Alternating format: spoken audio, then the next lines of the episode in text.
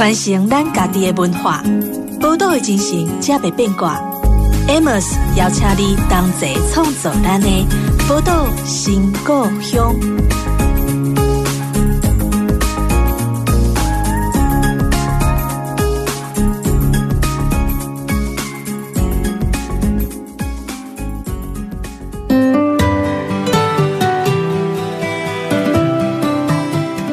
欢迎光临宝岛新故乡，我是 Amos。今天我们邀请到节目中的朋友呢，其实是最近我看了他的呃，算是散文集，然后我就觉得哇，他的生命经历太有趣了。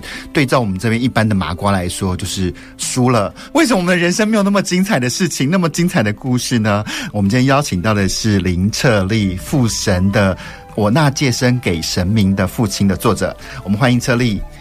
Hello，大家好，我是彻立。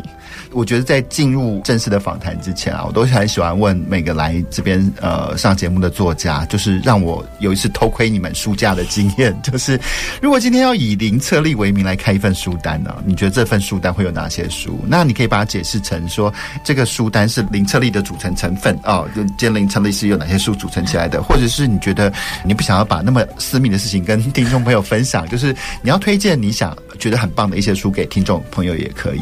好，想要推荐的可能会跟呃我在书写就是《复审》这一本书的过程中，可能带给我影响比较大的几本书这样子。嗯、第一本呢，我可能会想要推荐的是向田邦子的《父亲的道歉信》。嗯。对，其实我就是在大学时期对日本的文学就是非常的有兴趣，嗯、然后那我会觉得就是向田邦子那一本，我觉得有点像是一个我的文学启蒙书吧，因为我觉得他的。嗯他那个也算是散文集吧，但是我不太确定，可能在日本文学里面，他们也没有散文这个概念，它比较像是一种随笔或是短文。但我觉得向田邦子他就是写的蛮有趣的，他在里面写了很多，就是也是跟爸爸有关的那个回忆，这样。觉得他的爸爸也是一个很刚强、很大人主义的那种爸爸。那他是长女，那在日本的社会里面，长女就是一个要承担很多事情的那个角色。所以我觉得他在父亲的道歉信里面就是写了蛮多，就是每一个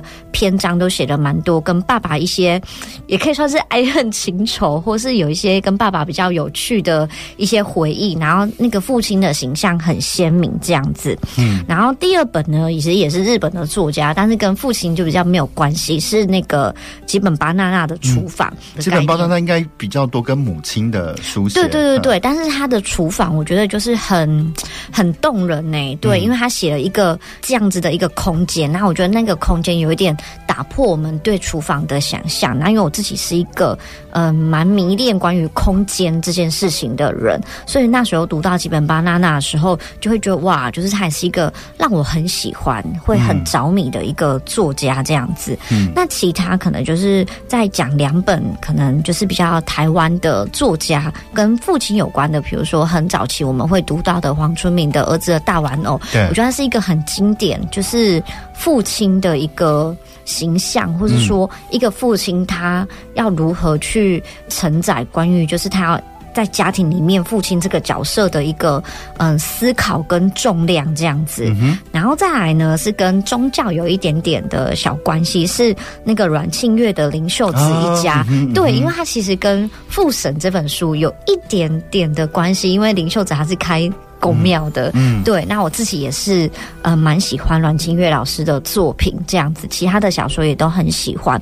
那林秀子一家是因为我会觉得，哎、欸，他跟我的那个生命故事其实有一点点对应，是。对，只是我家没有开公庙，要先强调一下这一点，嗯、因为我在出书之后，就是常常在一些场合，就是遇到一些读者，然后大家都很想来我家问事这样子，对，对我就把你当成公主，对对对对对对。对，但我其实我家也不是一个。公庙，然后我自己本身也跟神明没有任何的连接。对，我，我之前有问过神明说，哎，就是如果你们愿意的话，我也是可以啦，这样。但很显然神明没有这个意愿，这样，所以我就还是一个麻瓜，连鬼都感应不到，这样，更不用说是神了。鬼感应不到这件事是一个天赋，是一个很好的天赋。对，然后再来，我想要讲的是那个电影，我很喜欢《四肢愈合》的电影。嗯，然后我后来在写父神的时候，就是我有发现，其实《四肢愈合》的电影里面，里面的爸爸都有一点是比较不像是，比如说台湾的作品，他可能有很多，嗯、呃，父亲都是那种比较刚强的形象，就大人主义嘛。那就是在是枝裕和笔下，也不是笔下，应该说他电影里面的那个父亲，常常是一个比较，应该说不是那么样的刚强。我觉得他呈现出父亲的另外一面，或是说父亲这个个体，还有他是父亲的这个角色的一个嗯、呃、形象跟思考，我觉得他都。探索的比较多这样子，嗯嗯、对，比如说他在那个比较前几年的《比海海深》里面，他就是阿布宽演的那个角色，啊啊、他就是一个 loser 爸爸，就是一个很很失败的爸爸，而且很贴切的是，阿布宽在里面演一个。得过奖的小说家，可是后来他就写不出什么厉害的作品，然后还要去征信社工作，然后就想说：天哪，这个角色真是很写实哎！万一我的书以后没人看，我是不是我就跟阿布宽一样？然后就是要变成说，我要想办法养活小孩，或是想办法让。自己在小孩面前是一个就是好父亲的那个形象，嗯、所以阿布宽在里面会去做很多事情，为了要维持一个父亲好的形象。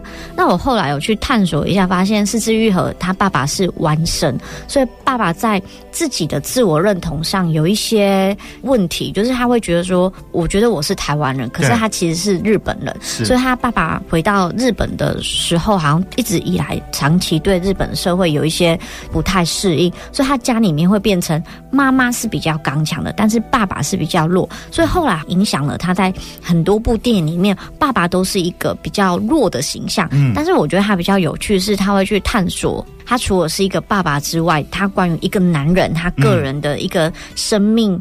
思索，还有他的形象，对，为什么他会是一个软弱，而不是一个刚强的父亲这样子？嗯、大概就是这一些，让我对于父亲的这个形象有很多的一些思考，所以也影响了，就是我的写作，嗯，对。因为其实我觉得，在日本文学里面，它出现这个变种，应该也不是讲变种，我觉得它也是一种反动啦。因为其实早期的日本文学，尤其武士道精神还当道的那个年代，他们还是习惯把男人看成刚强的。对对。然后我后来就发现，哎，因为是枝裕和很特别，然后就想说，哎，他怎么在里面每一个父亲都有一些状况这样子？对，就是好像每一个父亲都弱弱的，所以他在里面的母亲的形象可能还比较好，或是说比较。要强悍一点点，所以他在里面就是一直去探索说，哎，这个父亲为什么会这么弱？他的生命出了什么问题？对，或是是枝裕和有时候也会去探讨血缘啊、遗传啊等等的这些事情。所以我觉得他在家庭议题上面是刻画的蛮好的。那因为《父神》这本书，就是他除了写父亲之外，当然也会有一些家庭的部分，所以我就。一直在透过电影去思考自己的写作，嗯、所以是枝裕和对我的影响也蛮大的。嗯嗯嗯，其实我在读你的资料的时候就比较好奇，因为我看到一个完全陌生的地名，因为虽然我们对台南比较熟，就是台南市啊，或是御景啊、嗯、新化啊这些，但是你出生这个地方叫湾里的地方是是？对，就是。我发现湾里其实还蛮不有名的，但是它真的是一个很小的地方。它因为听起来湾里应该是海边吗？还是对对对、嗯、对，它其实就是如果大家去台南玩，你可以搜寻一个景点叫做黄金海岸。啊啊啊、对，它其实就是在。西滨公路是外围，那它里面的地方就是它会涵盖到洗漱跟湾里。可是我们附近，就是我们隔壁的洗漱，有一段时间很红，就是有那个什么，他们好像有一堆阿妈制作了那种茄子袋，还有那个鱼造型的铅笔盒之类，所以有一段时间洗漱就很红。哦、但没什么，对对对，然后然后还有那个鱼形状的那个笔袋啊之类的一些周边商品，所以有一段时间洗漱就有登上。新闻就蛮红的，对。对，那在台南比较少人知道那个地方叫湾里，对。然后它其实算是台南市的最边境，嗯，对，因为我们隔一条南定桥过去，那个地方就是叫做茄定，那个地方属于高雄。对，所以有的时候就是我会去茄定买东西，然后我就已经跨到高雄去，就是只是隔一条桥的距离，骑个摩托车可能五分钟就到了，所以常常就是来来往往。因为茄定区也还蛮热闹的，对。对，有一些湾里没有的店，所以你就会哎，有时候要买个什么东西，就会去那边买。那湾里其实就是一个在海湾里面很小的一个，它是渔村吗？还是其实其实也不太算是渔村呢？因为以前好像务农的。哦，蛮多的，但它的地理位置就是在海湾里面。因为捕鱼的话，应该是茄萣那边，他们比较还有渔港，对，他们因为他们有渔港，所以他们就是他们的渔业比较兴盛一点。嗯，湾里就是一个小小的小镇，然后在海湾里面，然后没什么人知道这样子。对，但它是一个可爱的小地方。可是那边的那个呃生活的感觉到底是什么呢？生活的感觉吗？因为就务农的比较多，所以就日现在应该还好，但早期应该是务农的居多。我觉得好难形容哦。其实我觉得就是在乡下，应该说不是正式的区域名称。对对，我觉得就像像我们这边讲水南一样，但其实没有水南区这件事情。对对对对对，就是那边还是隶属于南区。嗯，对，就是他们的那个交界点。所以严格来说，我们跟洗漱或是跟茄定其实就是很近，就是隔一条桥过去，或是隔一条路过去。嗯，但是其实核心的生活圈还是有一点不一样。嗯，那边会是会有文具行或书店吗？有啊，还是有啊，还是有。对，我小时候也会有 Seven Eleven，那时候叫统一面包。哦，统一面包跟 Seven 其实是不同的店哦。不同的店吗？可是不是都是统一企业的便利商店？不同品牌，不同品牌。哦，真的，我不知道。但小时候是。一样是那一家店，但它以前是统一面包。嗯，那后来因为有 Seven Eleven，它就变 Seven Eleven 了。对对对，对。对，但是就是小时候，呃，我在湾里长大的时候，其实我们会觉得 Seven Eleven 不对，那时候是统一面包是很贵的，所以我们只会去杂货店。嗯，对，就湾里就是一个很小的地方，然后如果你有一个很大的店，它就会变成一个。很显眼、很核心的地方，像我大阿姨，她可能现在应该还算是吧。现在湾里的那个机车行很多，可是早期可能只有我大阿姨他们一家，一家而且她可能目前还是。湾里规模比较大的摩托车行这样子，对，摩托车之王，因为它就比较大间呐、啊，对，就类似这样子，所以它可能就是一个很小，可是物资啊什么，就是或是一点相对的生活资源还算丰富的地方嗯。嗯，可是就是我在问书店那一题，就是那你你是怎么样开始接触到文学的呢？因为。我家里面就是我们家的手足还蛮多的，然后像我大姐就跟我差十岁，哦、对，所以我小时候成长过程中，就是小时候没有什么娱乐吧，嗯、然后因为。我跟我姐姐她们年纪都有点距离，所以我小时候常常是自己玩。嗯、然后我姐姐她们长大之后，有时候会买一些故事书回家，或是那时候我常常去，就是外婆家，就是比如说呃中午放学之后，因为我妈娘家很近，嗯、所以我妈可能就会回娘家家，就顺便带回去。然后那个时候就是我家里面比较没有买那么多故事书，可是外婆家就是舅舅他们有买很多书给他的小孩看，嗯、然后。我记得那是一个满满的书柜，然后都是故事书，还上下两层这样。然后我就会在那边读故事书。然后到大一点之后，因为我姐姐他们长大一点了，所以他们也会看一些比较成熟的书，所以家里面也开始会有一些比较，就是都是只有文字的，没有图案的，开始慢慢的有比较多的书，所以就这样子开始阅读。那在大一点的时候会，会嗯自己去。就是书店找书，可是湾里其实没有书店这件事情，它只有文具店。哦、对对对，我就想，对，你是要问这个吗？对，它其实没有卖什么书，可能就是卖一些。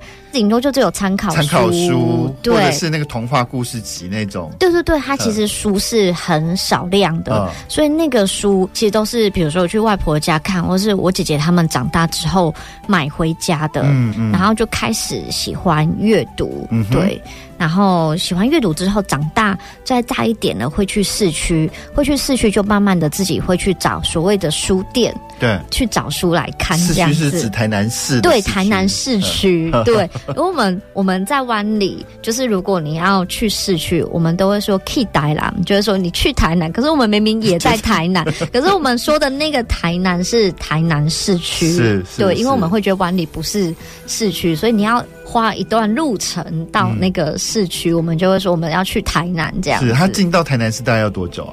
大概要现在快一点，可能二十分钟。以前就是可能要隔半小时之类的。那其实还差不多，跟我们这边跟台中市这边到雾峰之类的差不多。差不多类似这样子的距离。呵，车丽跟我们聊了那个湾里是一个什么样的地方啊？然后呃，我们稍微休息一下，稍后再回来，他怎么样看待他那个有父神呃功能嘛？这样讲会不会不敬？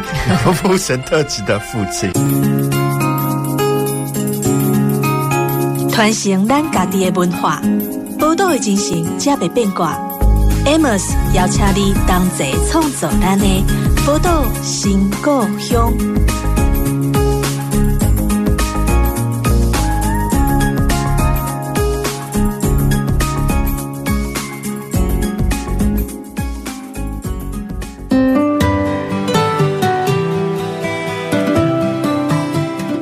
欢迎回到宝岛新故乡当中，我是 Amos。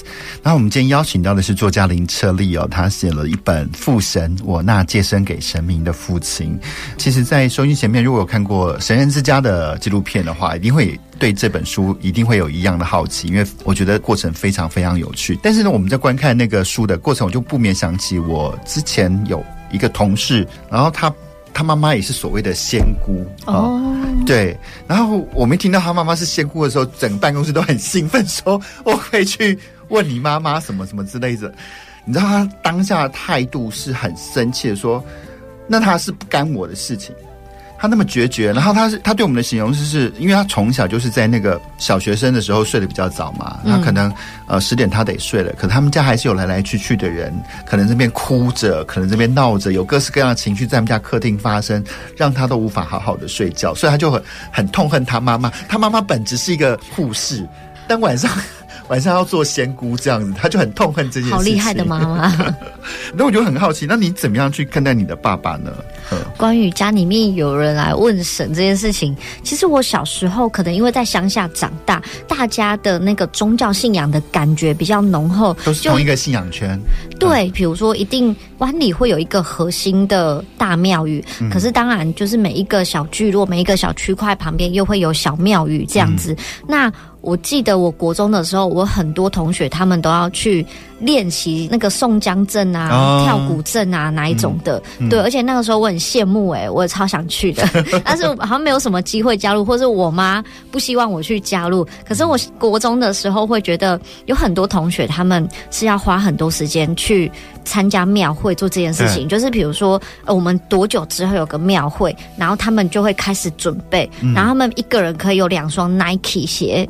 对，在我国中的时候，我觉得很好。不是，就是就是因为你要去，对对，就是庙发的，因为他们要去参加那个，然后衣服啊，就是鞋子是要统一的，嗯、对，然后他们还可以常常跟学校请假去练习，所以地方上的那个信仰其实很浓厚。然后我在小时候其实就没有觉得爸爸。可以被附身，然后当神明的代言人这件事情有什么很特别的？嗯、我好像小时候也不太会跟别人聊到这个，因为我就觉得好像在乡下是一件很平凡。就是很普通的事情，农夫或者是我爸爸是对对对对对对对，我就觉得说不定不止我爸这样，就觉得好像很多人都跟庙里面有关系，只是我不知道那个关系是什么。所以我小时候其实没有意识到父亲他可以被附身这件事情有一些什么。嗯，很不一样、很独特的地方。嗯、那我会觉得，好像是因为慢慢长大之后才意识到这件事情，而且因为来求神的人，其实也就是组成的成员也不太一样。嗯、就是早期真的只会有很好的亲朋好友，嗯，真的是很很亲密的那种亲朋好友才会来问神。嗯，那因为我爸他问神是没有收钱的，嗯，对，他是一个免费的，然后就在我们家的客厅。那因为大家以前乡下人都会比较不好意思，就是说还好，就是怎么可以，就是包红包吧，就是要包红包。可是我爸就会说，可是他有答应神明，他是要行善，所以他不能收钱。啊、包红包也是一种收钱，所以就不能包红包啊。然后你也不能收钱，嗯、那到最后大家就会。拿东西来，对，比如说食物啊什么的，哦、就是会分享这样子。哦、然后我记得我在书里面有写到，我们小时候是每个周六晚上都是那个问神会，哦、对。然后我们家客厅就是那个香烟袅袅，对，香烟缭绕。然后他们在后面的桌子那边问神，很严肃。然后我们在前面要把那个电视机的声音开到很小声，甚至是无声，然后还要一边享受点心。反正就是他们做什么生意，或是他们家里面有什么。大家就会拿来，所以我小时候其实觉得问神会是一件很开心，或是一件很有趣的事情。嗯，那我们自家人其实比较少会去问神，顶多就是说啊，你要考试了，然后来给神明看一下，加持一下，嗯、就是爸爸妈妈点到你的时候才会过来这样子。嗯嗯嗯、对，那那时候其实没有，小的时候没有想那么多，但是在成长的过程，大概我想应该是到大学的时候开始觉得说，哦。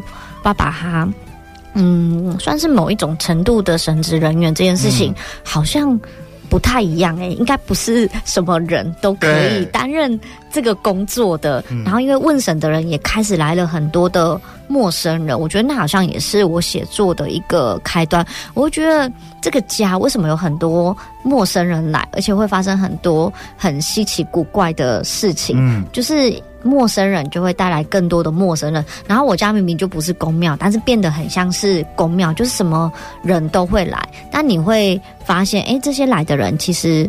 他们会把我爸跟神分得非常的清楚，嗯、对，怎么说？比如说像这些来问神的人，当然有一些会是我父母亲的朋友，嗯、对他们问神的时候是非常的诚恳，嗯、但是回到现实生活之后，哎，他们可能又会因为跟我父母亲做同一个生意啊，大家会互相抢生意啊什么的，他们可能就会去就是略施小恶这样子，他们可能就会去讲我父母坏话啊，嗯、或是在外面说啊，没有啊，我们家卖的东西比较不好。是什么价格比较高等等，那就是很现实的事情。嗯，可是他有需要要来求神的时候，他还是会来求神哦，然后还是会很虔诚。其实说到底，就是外面看起来是一体的，嗯，但是灵魂是分开的。但我后来发现，哎、嗯欸，他们好像比我更早有意识把这两件事情分开。对对对对对。然后这也是一个观察到的现象，然后就进而会去思考这些事情，然后后来就渐渐的。不知不觉的在写作里面，就是把它写进去。嗯，那后来写在写作过程中，其实我觉得父亲担任这个工作，嗯，对他来讲是义工啊，因为也没收钱。嗯、其实我觉得是蛮辛苦的，因为你要无条件的去为别人付出。嗯，对，因为就会开始会有很多他的朋友打电话来说。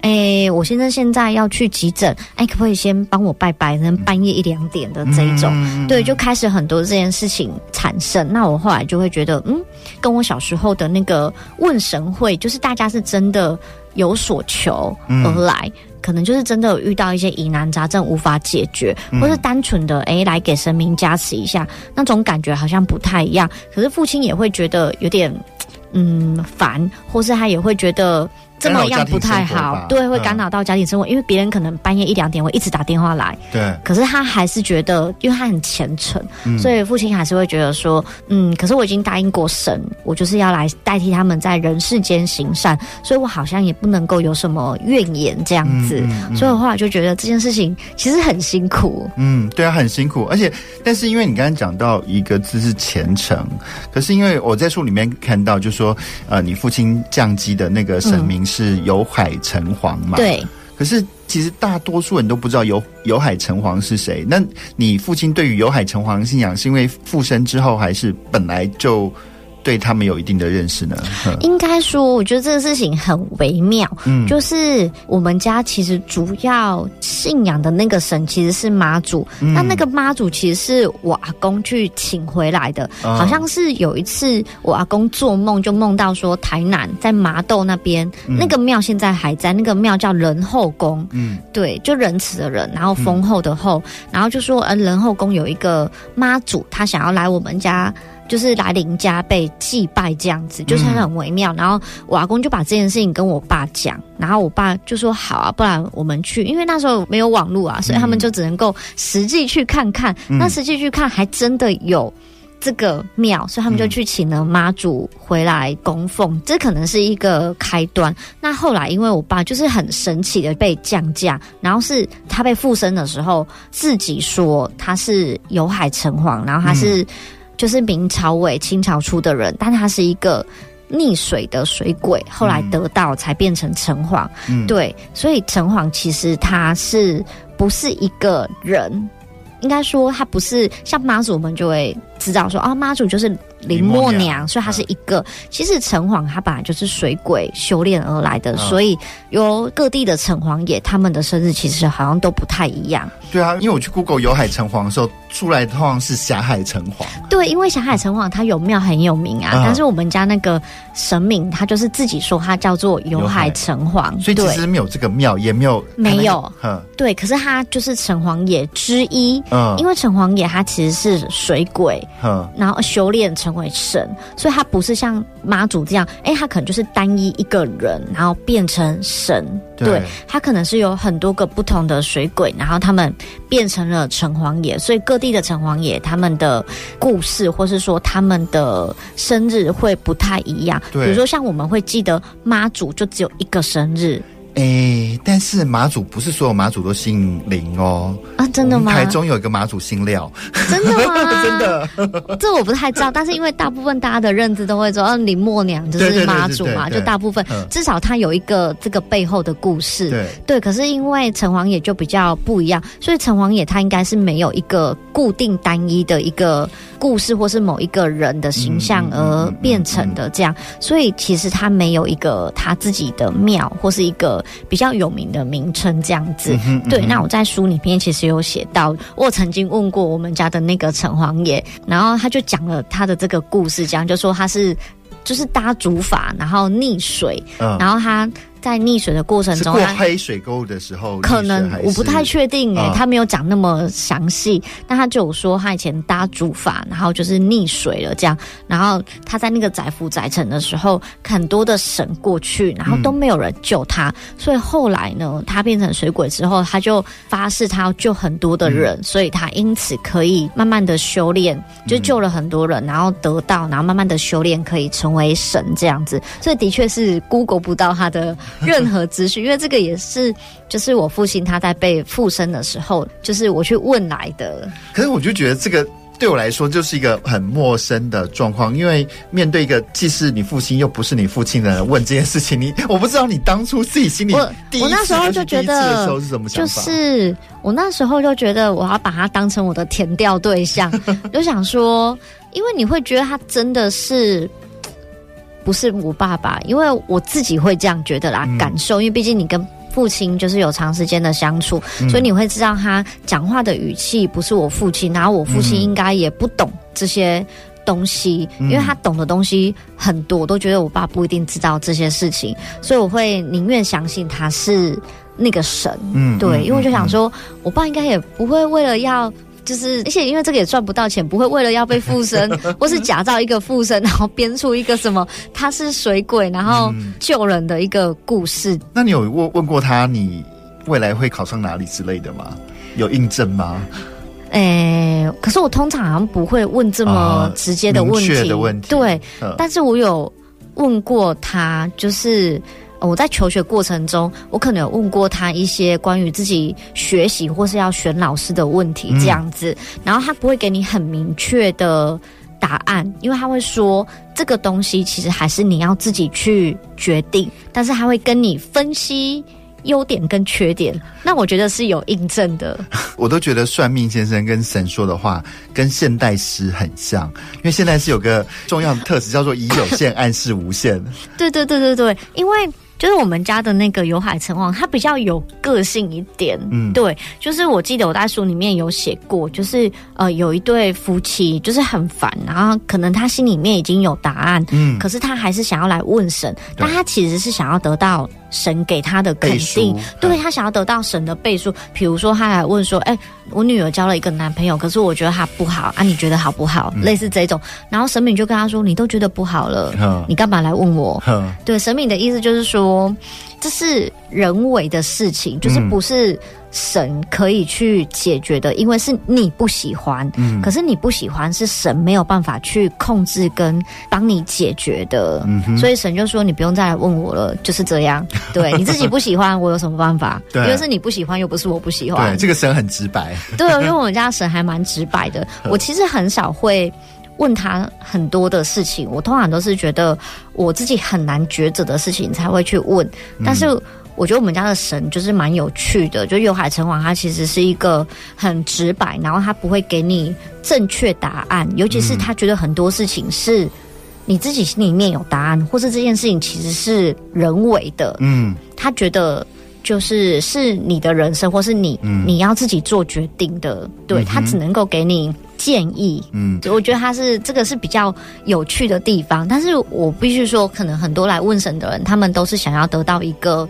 被肯定的正确答案。对，其实很多去问神或算命的人，他们其实自己都有答案。对，他 只是希望有人跟他说：“对，就是这样子，你这样做就对了。”会很希望听到神明跟你说：“对，你做的这个决定很对。”对之类的，或是像我刚举的那个例子，也许他就是想要听到神明说：“对，我也觉得这个男生不好，你们应该分手。”类，类似这一种的。但是刚好就是有海城隍，还蛮有个性的，所以他不太会。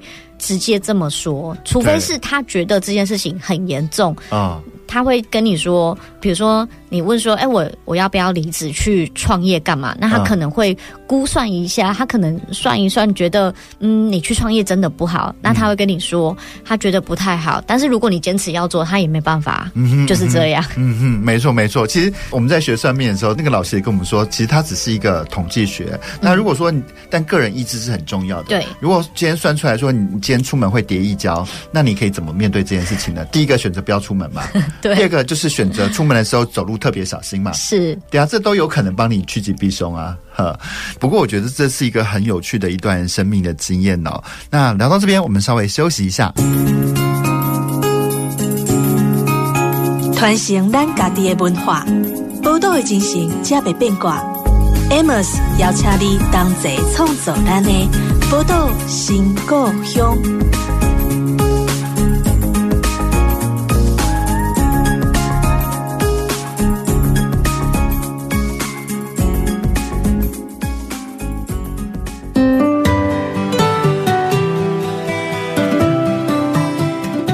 欢迎回到宝岛新故乡的节目当中，我是 Amos。今天我们邀请到节目中的朋友呢，是写了《父神》这本散文集的作家林彻立哦。你为什么会选择用散文的形式来写《父神》这个故事？因为其实他，我们就觉得他的这个故事其实还蛮强烈的，他其实也可以变成一个小说啊。我觉得，因为散文这个文类是比较贴近。作者他个人的生活，因为如果你写成小说，比较像是你的核心关怀，或是你个人的意志，或是你关怀的某一件事情，你想要书写的主题的一个展现。嗯，对。那我觉得散文是有一点像是直球对决的方式，嗯，就是用比较直接的方式把这个故事展现给大家看。我觉得那是我最初的想法。我会觉得散文其实比较。直接一点，可能会更适合，就是书写父亲的这个生命故事。嗯、因为如果我把它写成小说，我就会觉得好像又隔了一层，嗯、就是或说那个真实的贴近他真实的程度，好像有一点点就是小差距，就有一点隔了。嗯、对，没错。嗯、所以那时候会选择散文，其实是因为我觉得散文比较可以直接的表达。嗯，对。那因为在写散文的时候，他就像你说的直球对决，但某个程度也必须把你很诚实的你自己表露出来给读者看嘛。那有些人其实是觉得说，哎，那会不会太害羞了？那我还是先藏个外衣去捏造。哦，这是别人的，就像我们常常说，这是我朋友的故事，这不是我的故事。应该说，我觉得在写散文的时候，本来就要有这个觉悟，就是你要把自己的某一部分摊开给别人看。嗯、但是我必须说，每一种写作其实它都是经过作者自己在脑袋里面整理过，嗯、才把它展现出来的。的，所以你要说它赤裸嘛，是蛮赤裸的，散文是蛮赤裸。可是你要说它跟真实的那个新闻，或是你看。影片的话，好像又还是有一点点的距离，因为毕竟它是文字，嗯、然后又是呃我们经过整理之后的。因为我觉得它毕竟是，即使它很真实，但是它我们还是会选择一种我们想要去面对这件事情的方式，去展现给大家看，或是展现给读者看。嗯、对，其实我在看《父神》这本散文集的时候，觉得比较有趣的是，其实这个。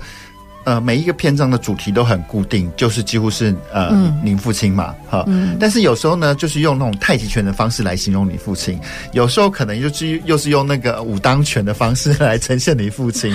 他用不同的招式来把你的父亲一步一步呈现的更完整。这是我不知道这样的理解有没有错误？嗯、没有错啊，就是我会觉得，因为毕竟写的人是我，所以我也会掺杂我对这些事情的思考跟感受。嗯，对，就是不管父亲他是怎么。想的，但是因为写故事的人是我，嗯、所以一定会有掺杂我个人看待这件事情的视角。但是我必须说，当然就是，嗯、呃，每一个故事在里面的我的思考其实也不一样。有的时候我可能会觉得说，啊，就是父亲他作为神这件事情也不错啊，他有一个心灵寄托，或是他觉得他是被肯定、被需要的，但是又。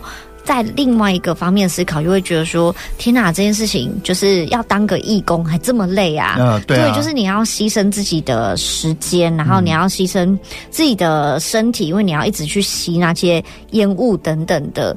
然后有时候你要去思考说，做这么多的事情，或者是你答应了神，就是你不能收钱啊，你就是要行善，然后这件事情真的是好的吗？就是说。有必要做到这样吗？就是类似这种，所以的确会有很多的不同的视角去呈现父亲，以及我跟他可能就有不一样的思考。他可能就是默默的认命，就是一直去做这些事情。但是我就想说，其实我是一个旁观者，嗯、所以旁观者的视角可能就会嗯比较不一样。就有时候我会觉得说嗯很好啊，但有时候又会觉得好糟糕哦，所以就会有不同的视角跟不同的思考在里面交杂。是是，那你们的家人。就是因为毕竟他就是写家里的故事嘛，但是因为你家有很多不同的家人，可能有姐姐啦，或是有像像妈妈之类的，那他们怎么样看待你去写这本书？因为他毕竟是等于说你把你们家庭中的公共财 呈现出来，因为暴露你自己的同时，也暴露了他们嘛。嗯，对啊，他们怎么看待这本书呢？我其实就是之前有被问过，说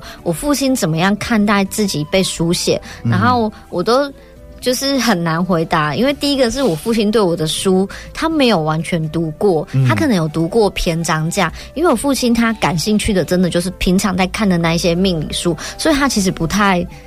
读其他的书籍，哦、对，哦、就我父亲他是一个很认真的人，哦、但他不会读我的书，嗯、就是没有读完全部啦。他有看过之前发表的一些篇章，嗯、那我会觉得家人本来就会对这些事情有好有坏，嗯，尤其是散文，大家会觉得比较直接跟赤裸，然后写散文很容易碰到一个问题，就是大家会觉得说我不是这个意思，我不是那样想的，哦、可是在我眼里的父亲不是那样，不是这样，应该是怎么样怎么样怎么样，关于某一段记忆，我记得的是怎么样啊？嗯嗯、对，嗯、但是我都会觉得说，嗯、但是没有办法，因为这个写的是我、啊，写的是我，所以它是我的思考，就它不代表所有的家人。嗯、对，因为每一个人的记忆跟每一个人思考事情的角度其实是不太一样，嗯、所以我觉得家人其实也对于写作，或是说把家里面的故事写出来，其实都会有好的反应跟不好的反应，其实都有、欸。哎，嗯嗯嗯。但是我觉得每个人的呃，就是不同作家的家庭书写，其实。对其他的家庭哦，都是一个很好的一个参考的借鉴吧，或是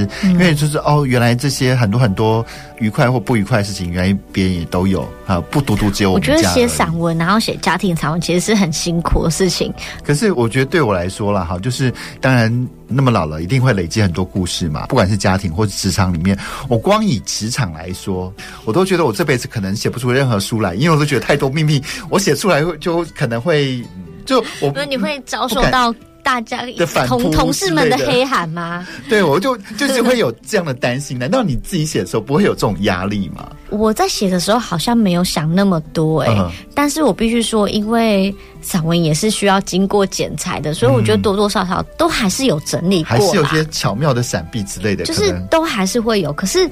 因为每一个人关注的重点不一样，嗯、所以总是还是有一些我觉得我已经转化了，或是我已经避掉了，嗯、但是别人可能还是会介意的部分。嗯哼，对，嗯、就是有时候你会觉得，我也不知道该不该对这件事情感到抱歉。嗯哼，对，就是可能跟你把家庭的故事变成影片是一样的，嗯、或是 YouTube，但你可能拍的是你的家庭。对，对，因为我记得。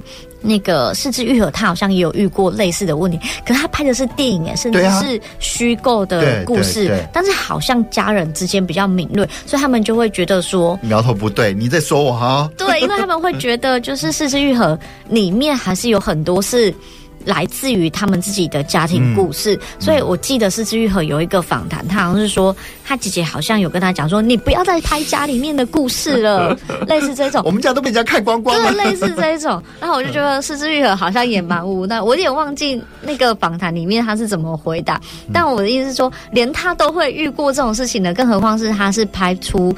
电影，而且是不同的故事，嗯、不是以他们家，对但是可能多多少少还是有一些来自家庭的原型去转化的。嗯、但因为毕竟是家人，所以还是看得出来。嗯、然后这时候我们就只能够闭嘴不说话，因为真的很这是千古难题，很难解决啊。这样我就反而那个更好奇了。你第一次看到《神人之家》的时候，你的心情是什么？哇，这个导演比我更有种，纪录片。对，对我我那时候觉得天哪，卢导真的是太勇敢了，因为我觉得我光是写散文都要提起蛮大的勇气去面对，嗯，家里面的声音。嗯、但是他拍纪录片就是更写实，就是更为直接。嗯、而且我必须说，就是就是，如果家里面会有声音，其实因为东方人都是会觉得，尤其是台湾人都会觉得，我们要好的一面给大家看，啊、就是家丑不外扬啦。嗯、然后你即使觉得那好像不是什么很糟糕的事情，就像我会觉得说，嗯，父亲因为。就是被附身，然后遇到的一些事情，嗯、我也不觉得父亲很糟糕啊。嗯、我觉得糟糕的是那些问神的人。嗯，对。可是有的人还是会觉得这是一种家丑，可是对我而言就不是。嗯、所以我觉得那是一个难题耶。然后我觉得拍成纪录片就更直接。嗯，对。但是我看《神人之家》的时候，其实我觉得我是在电影院大哭哎，因为我觉得那个东西对我来讲太贴切了，就是。嗯我觉得文字是有在转了一层，就是中间又隔了一层。安全网，对对，就是文字，它其实有一点点像是你透过一个像是毛玻璃，有一点点唯物的方式去看待这些事情。嗯、可是我觉得纪录片。这是不是是枝裕和的电影？它是一个纪录片。对对，我觉得很真实，就是你真的是直接透过一个透明的玻璃去看家里面的故事，而且就是说嘛，台湾人最讨厌的就是家丑外扬。对，然后我就觉得天哪，他好勇敢，勇敢至极。有一幕是那个他爸爸跟他的朋友在聊天，然后盯着在拿摄影机的他说。就开始开始那边呃抱怨说啊，一直来拍，你在拍，对，拍什么东西？对对对对，然后很真实的家庭实录，因为包含父亲赌性坚强这件事情，都会被大众看光光。因为我觉得电影其实又比文学会。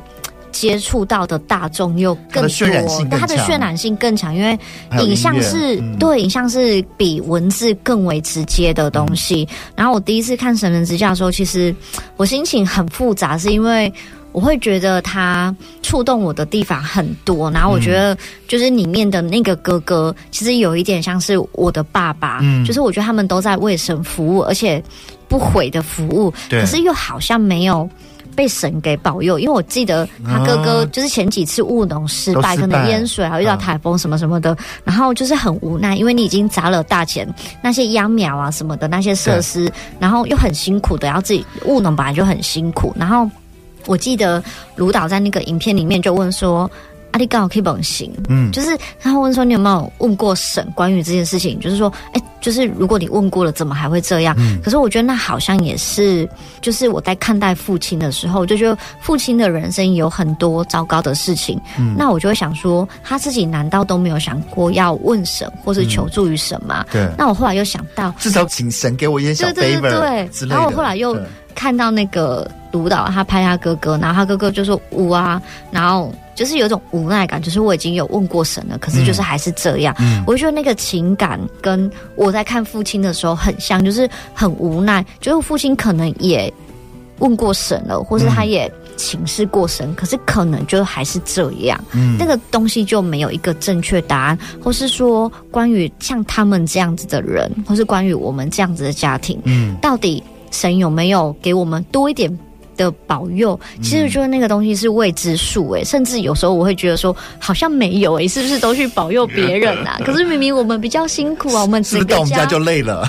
对啊，可是我们整个家就是为你付出诶，因为我们要、嗯、因为爸爸可以被附身这件事情，很多人来问事，嗯、然后我们就必须要影响我们的家庭空间，或是我们要面对那些陌生人来到家里。嗯、我觉得其实我们也是蛮牺牲的啊，最牺牲的应该是爸爸必须要去。付出他的身体去进行这件事情，对，对，然后所以我觉得在你电影里面的那个质问，其实跟我的质问其实是很相近的，然后那个家庭的情境就是也很像，嗯、所以我那时候看的时候，第一个是就是觉得他真的很勇敢，因为我觉得要拍这样的纪录片，然后你要去面对家人的眼光，或是因为你知道有时候其实家人。OK，愿意。嗯、可是这个电影一旦上映，就像我的书一旦上市，就会遇到很多其他旁边出去的人，比如说谁的同事、谁的朋友会说：“啊，你家真的这样哦。嗯”可是你知道，当别人有这种质疑的时候，也许家人就会动摇了。对，对，我就觉得这件事情是对于。创作的那个人，对于写出这个故事、拍出这个故事的人来讲，其实是很有压力的。但是回到那个故事本身，其实我觉得是让我感触很多，因为我觉得我们的状况跟有一些质问的地方非常非常的相像。我也会一直去质疑说。